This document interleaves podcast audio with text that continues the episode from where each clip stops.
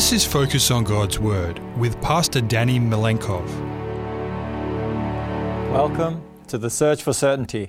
It's good to see you here again today, and I'm looking forward to enjoying this journey on this five-part series as we discover the certainty that we can have in God's Word in these uncertain times that we live in. Today's subject is entitled, How to Face Today's Social and Economic Uncertainty. And I don't need to remind any of us that we are living in a time of great social and in particular economic uncertainty. Well, today we want to begin by going to the ancient city of Pompeii.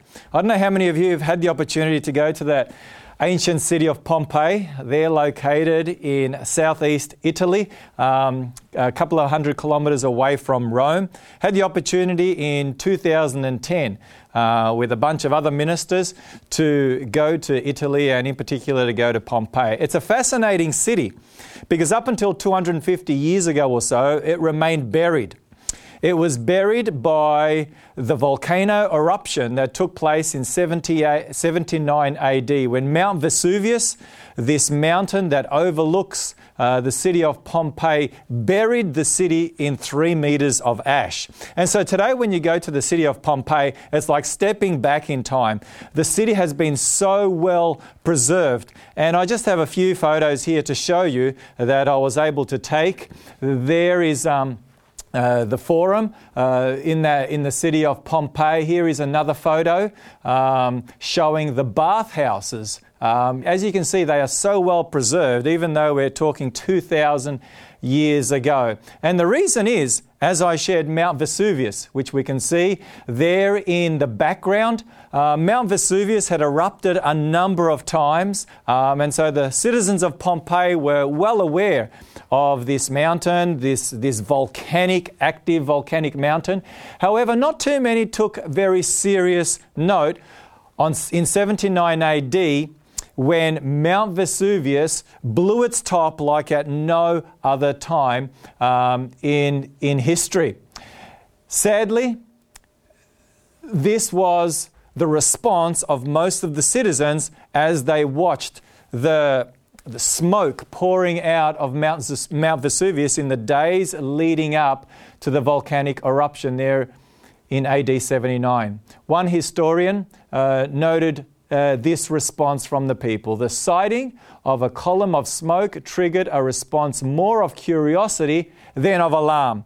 And sadly, thousands and thousands were buried. And it was kind of eerie, very sober to look at some of these images. Here is one image that you can see of individuals who were buried by this volcanic ash that descended upon the city of Pompeii, a very wealthy city, a very prominent city there in the Roman Empire. 20,000 or so people lived in the city, and that may not seem like a lot to you and me today, living in these millions and millions of people city. However, it was quite a lot in the ancient time. This is in particular a very sad picture here of a woman who apparently was giving birth at the time.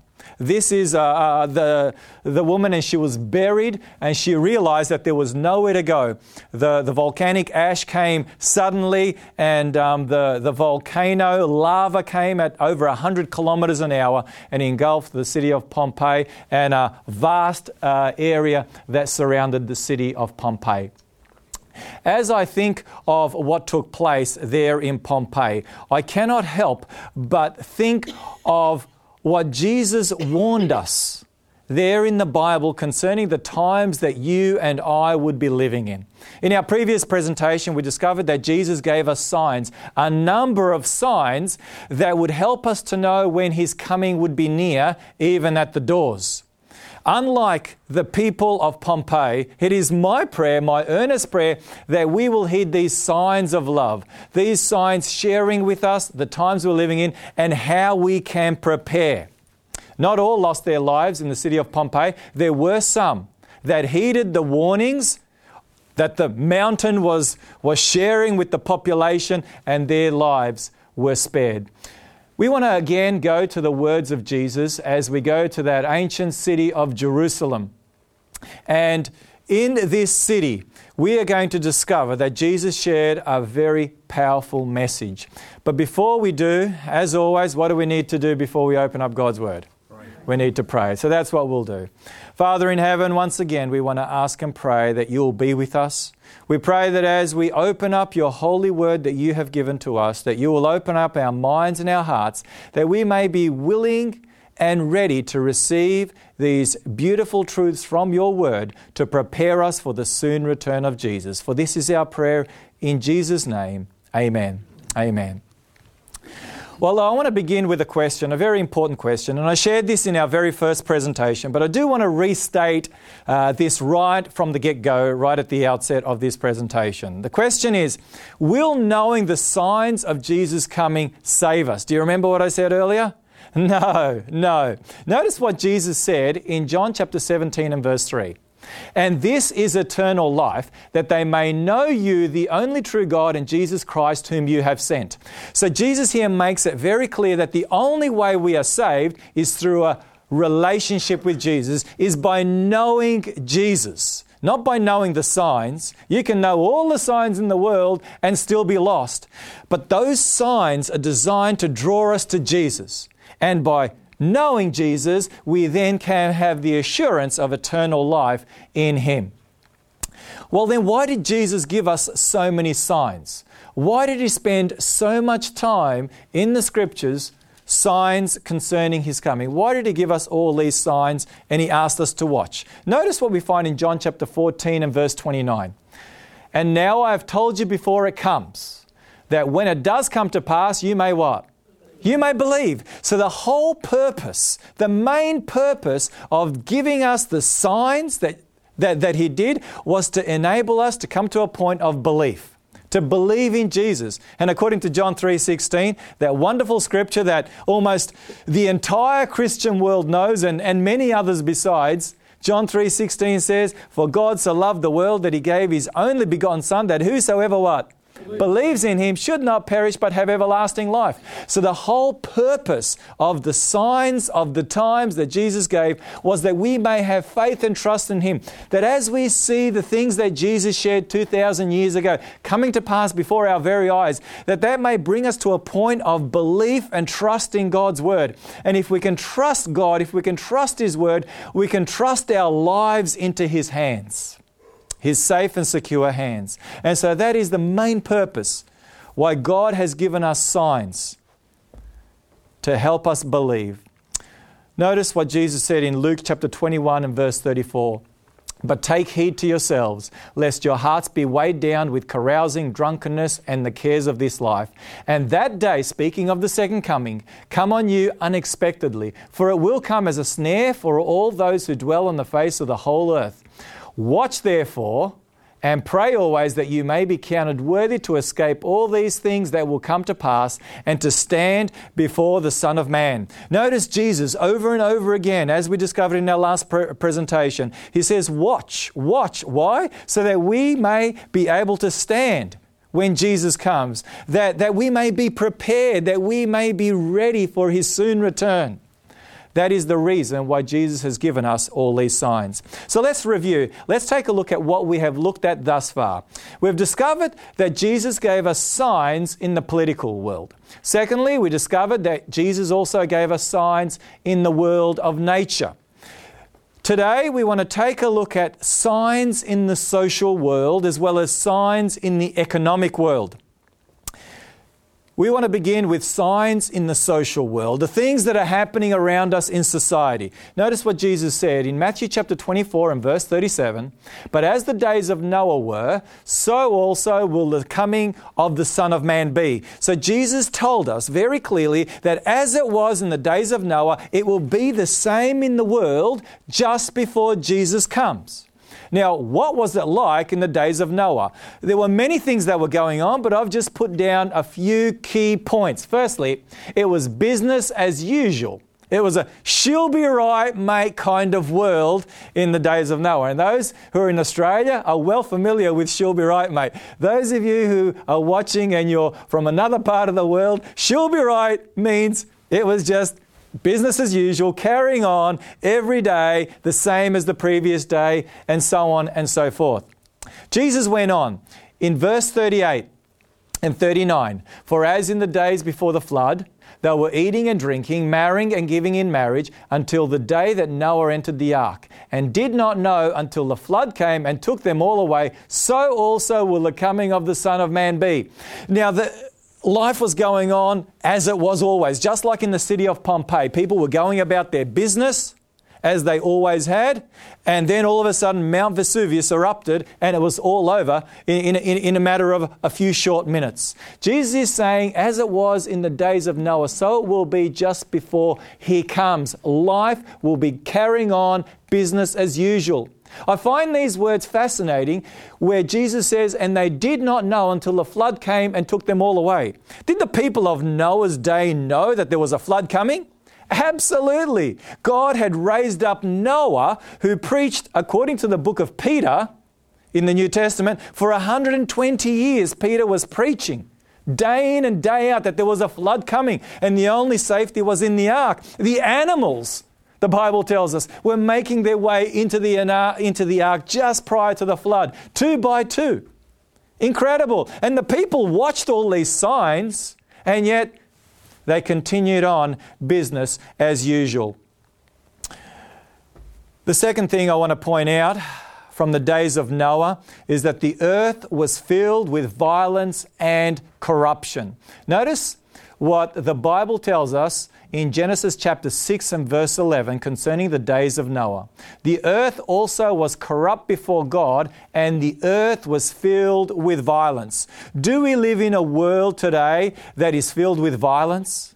Absolutely. There's violence everywhere, isn't there? There's violence on TV. There's violence on the sporting field. There are violent video games. There are violent movies. Sadly, there is even violence in the home. Today, we live in a world filled with violence. We live in a world filled with corruption. Corruption is everywhere, sadly.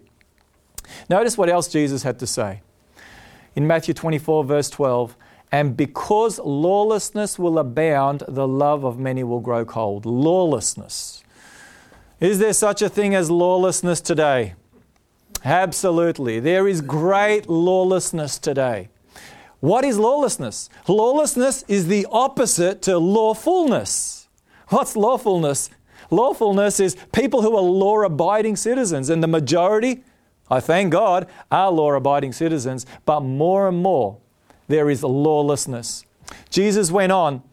No, before we get to what Jesus said next, notice what Arnold Toynbee, who is a professor of history. He wrote this epic series, a study of history, Why Do They Disintegrate and Collapse? He wrote this series of 17 volumes documenting the rise and fall of a number of empires, 19 or 21 empires altogether, that have grown to prominence, and then they have finally succumbed, and they are no longer with us. And the number one reason, according to Professor Arnold Toynbee, why civilizations disintegrate and collapse is because lawlessness leads to destruction.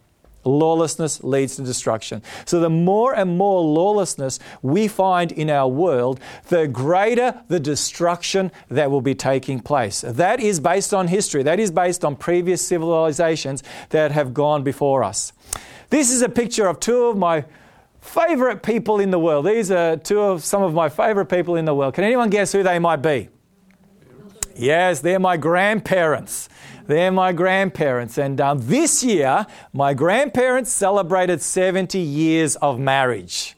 Isn't that incredible? 70 years of marriage.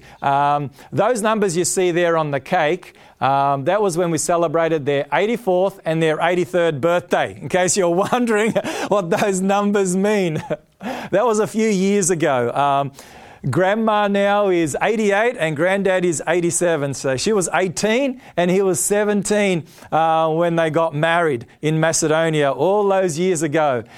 When I talk to my grandparents, and I love to spend time with them, they live down in Melbourne, so there's a bit of a distance, but every time I go down there, I always seek to spend at least a day or two or more, if I can, with them. And I love to talk with my grandparents and find out what life was like in their day.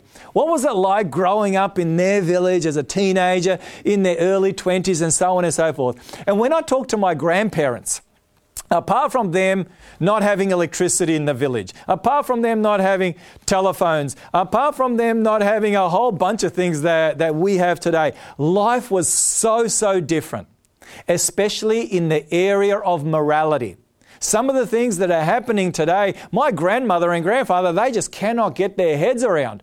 The way life was back then, the morals and the values that were rock solid back in their day, back in their society, they might as well have lived 1,000 years ago compared to the way we live today and the way society is today and the things that are viewed as okay and the things that are, I guess, are viewed as not okay.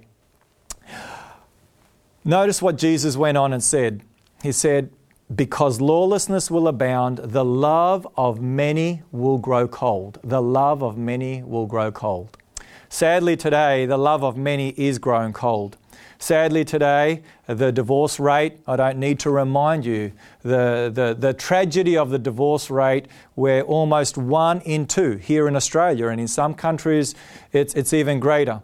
1 in 2 that say I do come to the point where they say I no longer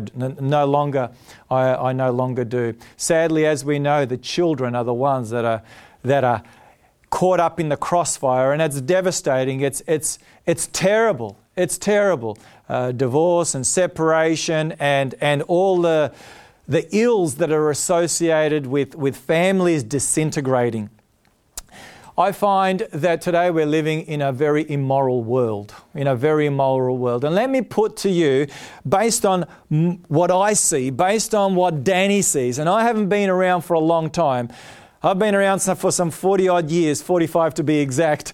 But based on the way I see the world and what I have seen, this is what I've witnessed, and this is what I want to put to you here today. The downward spiral of morality. Firstly, immoral acts. They are first abhorred, then they are tolerated, then they are finally accepted, and then finally, they are defended. Are we living in a day like this? We absolutely are. Where once upon a time something that just would not even be spoken of, let alone practiced, today that is not only accepted, but today it is defended. And sadly, even in Christian circles, even Christian leaders today are promoting, are condoning practices that are clearly in opposition to God's word. You see, God has given us all the principles for how we can enjoy healthy and prosperous relationships, how we can have a healthy and prosperous society. They are all found here in His Word. In particular, they are found in the Ten Commandments. The very first commandment invites us to put God first. What has society done with God? It's thrown God out the window altogether. The very first commandment dealing with our relationships with one another, commandment number 5, deals with honoring your mother and your father, deals with the family unit. God has been thrown out the window, and today, sadly, the bedrock of any society, the family, is under great attack. And today, sadly, the family is disintegrating, and as goes the family, so goes society. That's the time that we are living in. Today, the things that are permissible once upon a time were not even dreamed of. I remember reading in some book or some article that the first time Hollywood decided to take their cameras into the bedroom to view a husband and a wife sitting in bed reading together, there was an outcry. An outcry. Why? What right does Hollywood have to bring their cameras into a bedroom to videotape husband and wife in their pajamas sitting in bed? Where do Hollywood's cameras go in today? Well, the sky's the limit, isn't that right? Things have completely changed. Notice what Isaiah chapter 5 and verse 20 says, "Woe to those who call evil good and good evil, who put darkness for light and light for darkness, who put bitter for sweet and sweet for bitter." That is so what it's like today. That describes what it's like today, what life is like today. Those who place evil for good and good for evil. I don't know if you're familiar with this historical work of Edward Gibbon. He wrote this just over 200 years ago, The Decline and Fall of the Roman Empire. Now, I want to share with you what Edward Gibbon had to say regarding the main reasons for the decline and fall of the Roman Empire. Here they are, the five major reasons. There are others, but these are the five major reasons, and I've summarized them in my words. There was a rapid increase of divorce with the undermining of the family unit, which is the basic foundation for a healthy and prosperous society. There were higher and higher taxes. There was a mad craze for pleasure and sports. The building of gigantic armaments when the real enemy was within, the decadence of the people. And finally, the decay of religion, where faith had faded into a mere form. Does that describe our day today? These were some of the major reasons that brought down the mighty Roman Empire that ruled the then-known world for some 6 centuries. That is a carbon copy of our society today. What did Jesus say? Lawlessness will what? Lawlessness will abound, and the love of many will what? Grow cold. And that is clearly what we are witnessing today in our society. What else was taking place in Noah's day? Notice there was a population explosion. Notice what the Bible says in Genesis chapter 6 and verse 1. "And it came to pass when men began to multiply on the face of the earth, and daughters were born unto them." So there was a population explosion. There was a multiplication of the population in Noah's day. Have a look at where our population graph is. For thousands of years, from the time of Noah and his flood, about 2,500 years before Christ, all the way through to the beginning of the 1800s, so almost 4,500 years of time, the population remained steady, as you can see by that graph. But then all of a sudden, we moved to 1800 and the population began to grow exponentially. And as you can see, that line is going upward very, very dramatically. Isn't that right? We are up to over almost 7.5 billion people. And so this is another clear sign, another clear evidence that the coming of Jesus is near. As we shared in our previous program, the signs of Jesus' coming are important in that Jesus gave the analogy of the labor pains. You remember the labor pains? And those labor pains, as we know, before the coming of before the birth of the baby, those labor pains, they intensify in frequency and severity. And that is what we are seeing with all these signs. All the graphs are heading north. I found this statement very interesting from The Little Green Handbook, published in 2005 by Ron Nielsen. And this is what he wrote concerning our population explosion. "The population explosion came suddenly." Notice the words that he uses, suddenly, the words of Jesus in Luke 21. "It took the world by what? By surprise." It shouldn't have taken God's people by surprise, should it?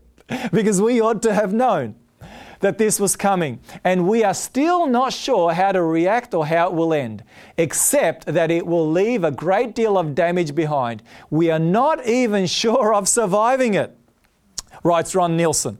So this population explosion has caught the world by surprise. And I don't need to remind you that the population is especially exploding in what part of the world? The third world, isn't that right? The third world where they don't have enough food to feed those that they already have. And so there is a great explosion there in the third world. Notice what else was taking place during the days of Noah.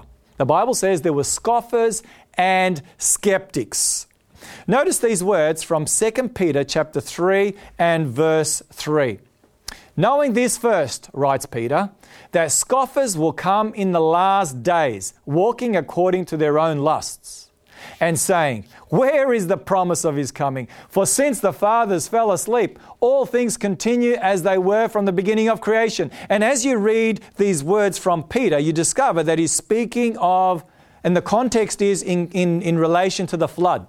He's saying, as it was in the days of Noah, people were scoffing. They were like, well, where is Jesus? Why hasn't he arrived? Where is he? And today we live in a world, in a Western world here, where religion has been placed to the side. Isn't that right? People are just not interested in religion. In fact, here in Australia, those of you who are in Australia, you'll know that we have just had a census. And when it comes to ticking which religion you may or may not be part of, for the first time in our census, the no religion box was placed at the top of that question. For good reason. Because those who are not interested in any religion, they wanted to ensure that their box received the most votes. And so today we're living in a day where more and more people claim they don't have a religion. More and more people claim they have no need of God or they don't believe in God. That doesn't mean people are not interested in the supernatural.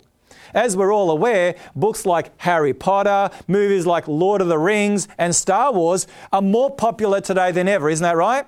But people just have no interest in this book here. They have no interest in the Word of God. They have no interest in the things of God. But they are interested in the dramatic and the interesting and the sensational supernatural which Hollywood is pumping out each and every day. Now, why hasn't Jesus come? Why does he delay his coming? Notice what Peter goes on and he says, in 2 Peter chapter 3 and verse 9, for the Lord is not slack concerning his promise, as some count slackness, but is long-suffering toward us, not willing that any should perish, but that all should come to what? Repentance. So why hasn't Jesus come yet? He hasn't come yet because he is still waiting for more people to give their lives to him, to repent, to turn from where they are heading, to turn to the kingdom of God instead of being lost. Jesus invites all to be saved. That's the reason why Jesus hasn't come yet. He is waiting for those to repent. But the truth is that Jesus will come. He will come. The flood did come. Noah preached for 120 years and the flood did come. God is patient. God is merciful. God is long-suffering. But the day will come when God will say, enough is enough. Enough of the sickness. Enough of the sorrow. Enough of the suffering. It's time to bring my people home. It's time to bring those home that have put their faith and trust in me. I want to go now to the signs in the economic world.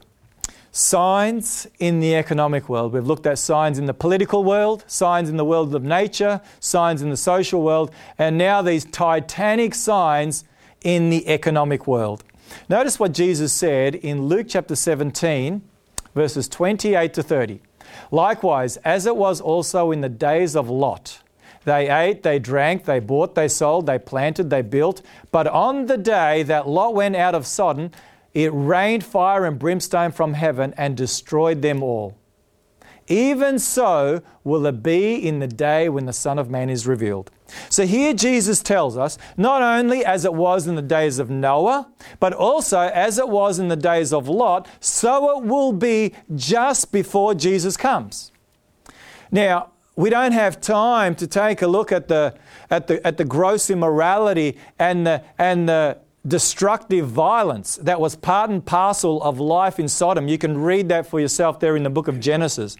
But apart from the immorality and apart from the violence, what was one of the other characteristics of the city of Sodom before God destroyed it with fire and brimstone from heaven? Well, let's go to a scripture that not many people are aware of that describes what life was like in the city of Sodom, found in Ezekiel chapter 16 and verse 49.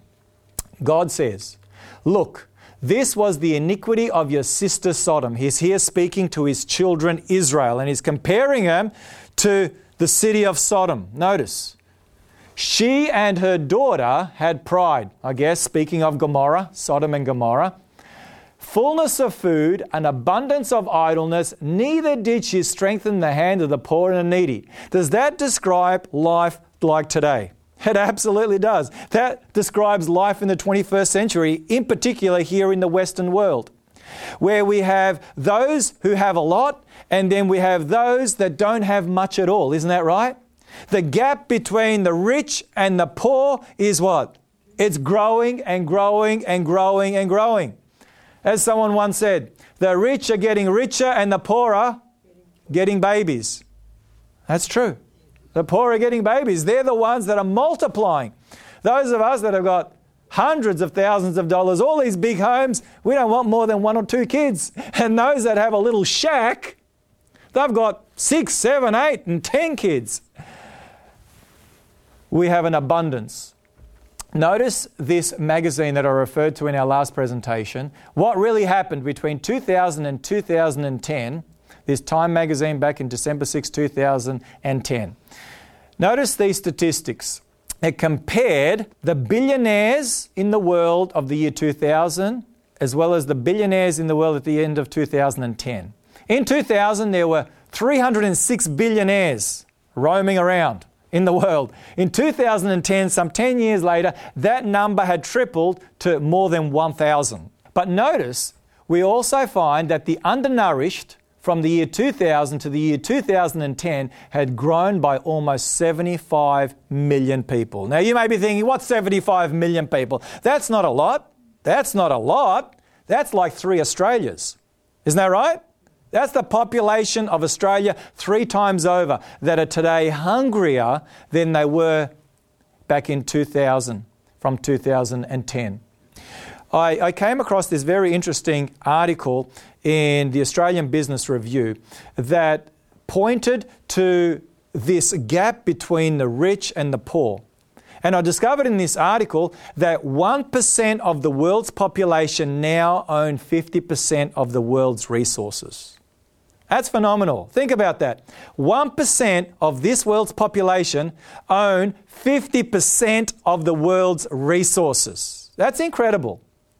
And just in case you didn't think you were very wealthy, those of us who are living in the Western world, if you have $3,000 in assets or cash, $3,000, you are part of the richest 50% of the world.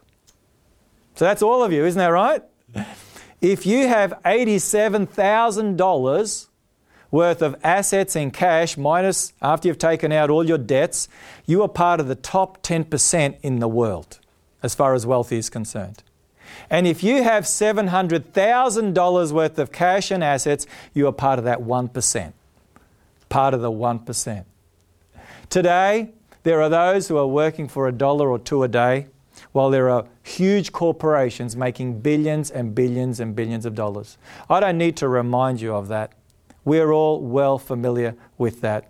The book of James actually describes our day to a T. Notice these words that we find in the book of James, chapter 5 and verses 1 to 8. Come now, you rich, weep and howl for your miseries that are coming upon you. Your riches are corrupted and your garments are moth-eaten. Your gold and silver are corroded, and their corrosion will be a witness against you and will eat your flesh like fire. You have heaped up treasure in what days? In the last days. And as we discovered in our previous presentation, the last days begin when? They begin when Jesus came the first time. That's when the last days begin, according to the book of Hebrews chapter 1. But those last days will intensify until the coming of Jesus. And in particular here, James is speaking of the coming of Jesus, and we'll discover that in just a few moments. He goes on, indeed, the wages of the laborers who mowed your fields, which you kept back by fraud, cry out, and the cries of the reapers have reached the ears of the Lord of the Sabbath. James goes on, you have lived on the earth in pleasure and luxury. You have fattened your hearts as in the day of slaughter. You have condemned, you have murdered the just. He does not resist you. Therefore, be patient, brethren, until the coming of the Lord. And he finishes off with these words, you also be patient, establish your hearts, for the coming of the Lord is what? is at hand. So when you see the gap between the rich and the poor growing like at no other time in human history, then you can know that the coming of the Lord is near, even at hand. Yes, we've always had poor people. Yes, we've always had rich people. In fact, Jesus said, "The poor you will always have in your midst." So that's nothing new. But what is new is this gap between the rich and the poor, which has never been the case. Certainly not in recent times, not in the past 2,000 years since Jesus shared these words and since James shared these words. Notice these words from the book of Revelation. In Revelation chapter 11, 18, we looked at these in our previous presentation. The nations were what? Angry, and your wrath has come in the time of the dead that they should be judged. The nations were angry. We know that the nations are angry. That's not news to anyone. You can just turn on your news tonight and you'll discover that the nations are angry, very, very angry with one another. But I want to put a slight twist on the words of John here in Revelation. Let me add a couple of words. The people of the nations were angry. Are people angry today? Absolutely. More and more people are angry. Let me share with you the front cover of Time magazine back in December 14, 2011.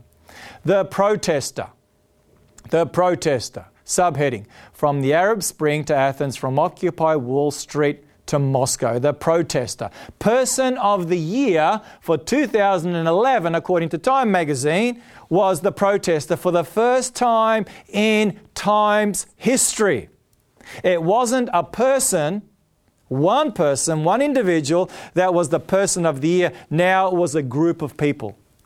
I have this magazine here with me, and in the article, it was pointed out that for the first time in history, we had protests in nations that comprise almost half the world's population taking place during that year, 2011. The year of the protester. People are angry. There was a very sad article in this particular Time magazine.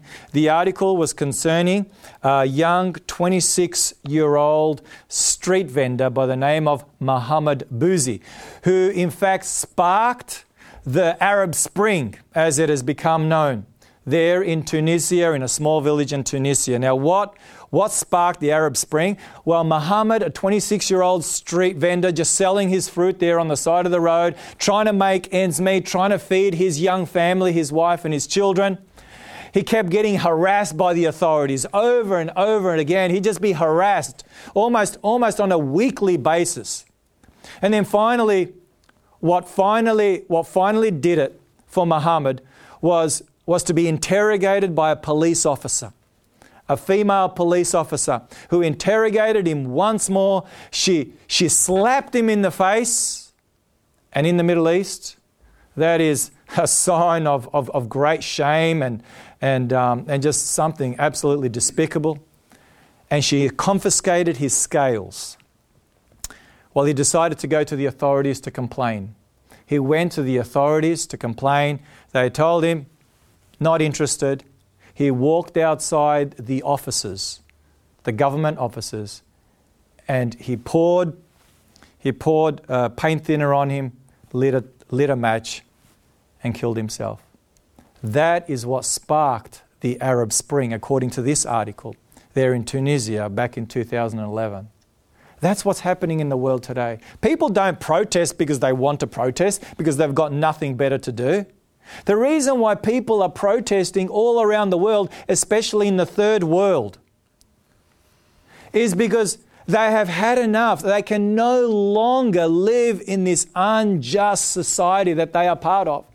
And they've made a decision, either we die or there is a change. But living like this just doesn't work anymore. That's why hundreds and thousands and millions leave their homes. They get on these little boats, these little rubber dinghies, and they risk life and limb to get to a part of the world where they believe there will be safety, there will be peace, there will be prosperity for them and for their children. We are living in a time such as we have never lived before, where people are angry, they're upset, even here in our country, in Australia. In the United States, take a look at what's happening over there. And in many other parts of the world, Western Europe, there is just anger, there is just frustration that is building up more and more and more. Notice these words from Luke chapter 21 and verse 9. But when you hear of wars and commotions, do not be terrified, for these things must come to pass first, but the end will not come immediately. This is a very interesting word, commotions. I looked that word up, commotions, and the word literally means unrest. It means revolts and riots. Do we have revolts and riots today? Absolutely. There have been revolts and riots ever since Jesus spoke these words 2,000 years ago. But the revolts and the riots are on a scale such as we have not seen before. Notice these words in the book of Mark. In the book of Mark, chapter 13, and verse 8, for nation will rise against nation and kingdom against kingdom, and there will be earthquakes in various places, and there will be famines and what? Troubles. These are the beginning of sorrows. Troubles. I looked up that word trouble, and the original meaning for that word is a disturbance, a provocation, or sedition. Now, I had to get my dictionary out to work out exactly what that word sedition was. I had a vague idea, a pretty good idea, but this is what the word means according to the dictionary. It means to conduct or to offer speech inciting people to rebel against the authority of a state or a monarch. Is there rebellion today against state, against authority? Absolutely. What's it called? It's called the Arab Spring or the Arab Uprising. People are rising up, they're overthrowing governments. And that's exactly what Jesus said when he spoke of troubles. He spoke of uprisings, he spoke of riots, he spoke of whole nations being turned upside down and great turmoil taking place. And that's why Jesus said in Luke 21:25, and there shall be distress of nations with perplexity, as we discovered in our last presentation. Distress is great perplexity, great distress. Today in Australia, the economy may seem that it's going reasonably well. That's why we are told by the various political leaders and by the various economists. They're trying to keep everyone happy and content and not try and alarm the public. But I was reading an article recently on the ABC News website that shared with me that in the last 25 years, Australian debt has tripled. Australian debt has what? Tripled in the last 25 years. And everybody knows you can't just keep accumulating debt without any consequences. I find it fascinating that for the first time in history, the average house price in Sydney, the largest city here in Australia, has hit $1 million. Isn't that incredible? $1 million. Now, I went and did a little bit of research. I'm not an economist, okay, by any stretch. I'm just a simple Simon that's just looking at the big picture, taking a look at what the Bible says, in particular what Jesus says, and trying to match up the facts and the figures and trying to put all the dots together. I discovered that in 1975, okay, so that's many moons ago, 1975, some of you will probably remember what life was like in 1975. The average house price in Sydney was $30,000. The average wage in Sydney was $7,500. That was in 1975. 40 years later, in 2015, while the house price, as we've shared, has hit what? Has hit $1 million. It's gone up more than 30-fold. The average wage in Sydney in 2015 was $75,000. It's gone up 10 times. You don't need to be a mathematician or an economist to work out something's not right. Wages have gone up by 10 times. House prices have gone up by more than 30 times. The greatest investment a person will make in their lifetime in Australia will be in a house. Isn't that right? So when we have low interest rates, as we do now, and we have huge titanic debt, it's setting us up for a huge fall. That's what the economists are sharing with me. Well, we're with us. And I won't go into too much more, but you probably know some of this yourself. I found this graph fascinating. Talking about the United States, have a look at their public debt. It's up around $20 trillion. That's right, not billion, but $20 trillion. In 1990, it was around $3 trillion. And have a look at that graph. It's just going up and up and up, and we're almost at $20 trillion. The United States is now in a position where it's almost impossible for it to pay simply the interest on its debt. Things cannot keep going as they are. They just cannot keep going. The balloon will eventually have to pop. And that's exactly what I read in this book, written by economists. I don't believe they're Christian, I'm not sure, but it certainly didn't come across in that way. They're just simply taking a look at what's happening in the world. Now, these economists, David Weidmer, Robert Weidmer, and Sydney Spitzer, they wrote a book entitled Aftershock, Protect Yourself and Profit in the Next Global Financial Meltdown. They wrote a previous book in 2006 entitled America's Bubble Economy. And in that book, they clearly identified where America was at with its economy, this bubble housing economy, and where it was going and how it would collapse eventually. They basically predicted and they foretold step by step the 2008 GFC or financial crisis, the world financial crisis in that book.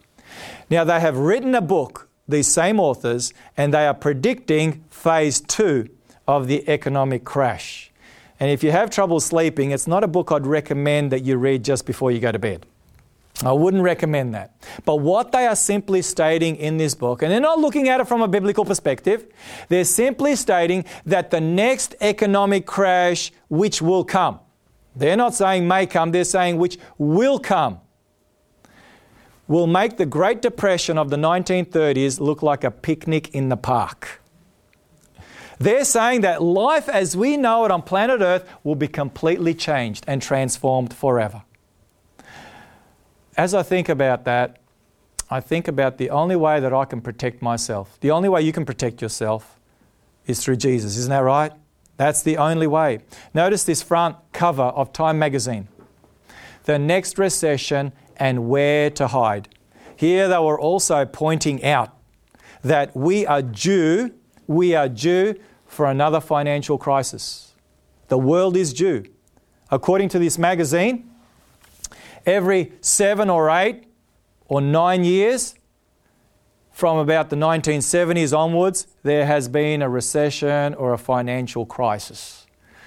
Since 2008, how many years have transpired? How long can this economic bubble keep going? Only God knows. But when I look at that front cover, the next recession and where do you hide? I love these words from the psalmist David. Notice what he writes. David writes in Psalm 91 verse 2, I will say of the Lord, He is my refuge and my fortress, my God, in Him I will trust. Hallelujah! I'm not putting my faith and trust in the government. I'm not putting my faith and trust in my bank. I'm not putting my faith and trust in my house, in my mortgage, in my job. I'm putting my faith and trust in God alone. Where is our refuge? Where do we hide? We hide in Jesus Christ. If we have Jesus Christ, we can have peace, we can have happiness, we can have joy. If everything is falling apart around us, we are not all that concerned because we are looking where? We're looking up. Jesus told us, when you see all these things come to pass, look up, because your redemption is drawing near. These are all signs that Jesus is on His way.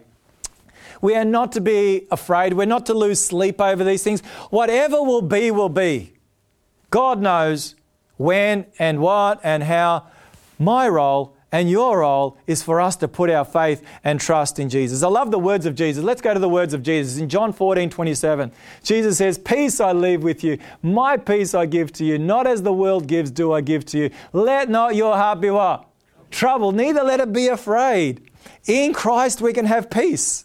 In Christ we do not need to be afraid. Jesus over and over again says, do not be afraid, do not fear, be anxious for nothing, writes the Apostle Paul. And what's nothing? Nothing is what? Nothing. Be anxious for nothing, but just trust in God. Put your faith in Him. Where ought to our priorities be in these economic uncertain times that we live in? Notice the words of Jesus. Once again, Matthew 6 verses 19 to 21. Jesus says, do not lay up for yourselves treasures on earth where moth and rust destroy and where thieves break in and steal. But lay up for yourselves treasures where? In heaven, where neither moth nor rust destroys and where thieves do not break in and steal. For where your treasure is, there your heart will be also. Jesus says, do not lay up for yourself treasure here on this earth, because we well know the stock market can swallow it all up in a day. Isn't that right? Recently, we had Brexit, and what happened to the world financial markets? They took a nosedive in a matter of a day or two. $3 trillion was wiped off the stock market. What is $3 trillion? I've got no idea either. Who knows what $3 trillion looks like? I'm likely to have $3 in my pocket at any one time. We can only put our faith and trust in Jesus. Store up for yourself treasure in heaven. In heaven. In heaven. Jesus said in Matthew 16:26, for what profit is it to a man or a woman if he or she gains the whole world and loses what? His own soul. Or what will a man give in exchange for his soul? What is the point to gain the whole world, to gain everything this world has to offer, and to lose your salvation? What is the point, says Jesus? There is no point. There is no point. I'd rather die without a dollar in my pocket in the Lord than die with billions and trillions of dollars. Because where my heart is, that's where my treasure will be. And my heart is in the kingdom of God. My heart is in heaven. That's where I am looking. That's where my heart is. That's where I am focused. So my energy is my strength, my dollars and cents. I want to place them toward the things that will last for eternity, not the things that will be for the here and now. In 2009, a great tragedy took place there in my home state of Victoria, in Australia, where 160-something individuals lost their lives in the greatest natural disaster in Australian history, in modern Australian history, that we know today as Black Saturday. February 7, 2009, after intense heat over a number of days, finally bushfires just joined together, and sadly, a lot of property was lost, but more importantly, many lives were lost. I read this news article, and you can see it up there on the screen. This news article from The Australian, September 9, 2009, in the inquest that followed Black Saturday. Black Saturday bushfire victims died defending their houses. I nearly cried. I nearly cried when I read that. More than 100 people lost their lives defending their homes. Yes, they had put a lot of time and effort into their homes, but sadly, they lost their lives. Tragically, they lost their lives defending their homes. What did Jesus say? What does it profit a man if he gains the whole world but loses his soul? My friends, this is not our home.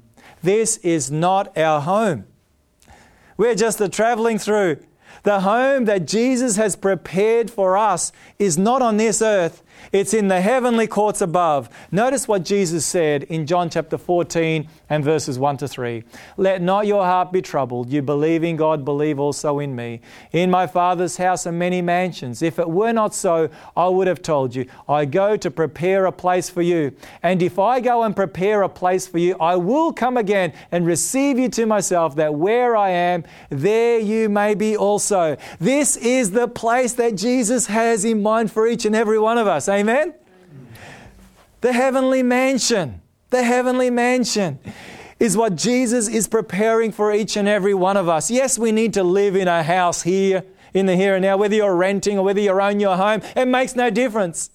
You're not taking it anywhere with you, are you? We're not taking anything from this world away with us. The only thing that we are taking with us is our trust, is our faith, is our belief in Jesus Christ that will prepare us for His heavenly mansions above. In my Father's house are many mansions. Enough room for you? Absolutely. Is there enough room for me? Absolutely. Is there enough room for everybody? Yes, there is. There is enough room. Or as I love, as my Papua New Guinean friends say, plenty good room. Plenty good room.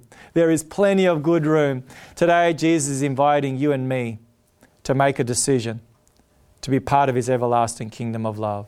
Oh no, I want to be part of that everlasting kingdom of love. How about you?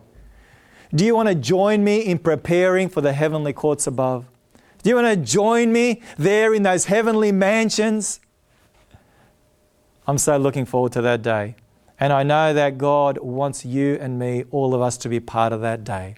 If that's your desire, why don't you just raise your hand and say, Lord, I want my mansion in heaven. I don't care about the one down here. I want my mansion in heaven. Let's pray. Father in heaven, we just want to thank You so much that in this day and age of uncertainty, Father, we can put our faith and trust in Your word. Where is there to hide? The question has been asked.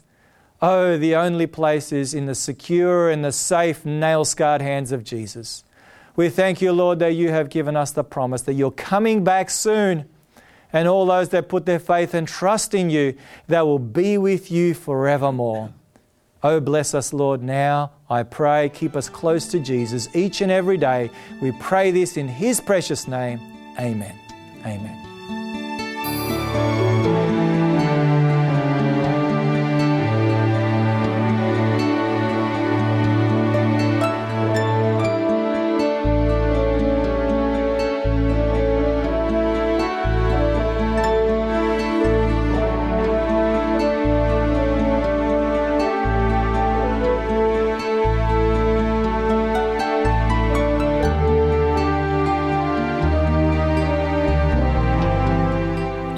Listening to Focus on God's Word with Pastor Danny Milenkov, a production of 3ABN Australia Television.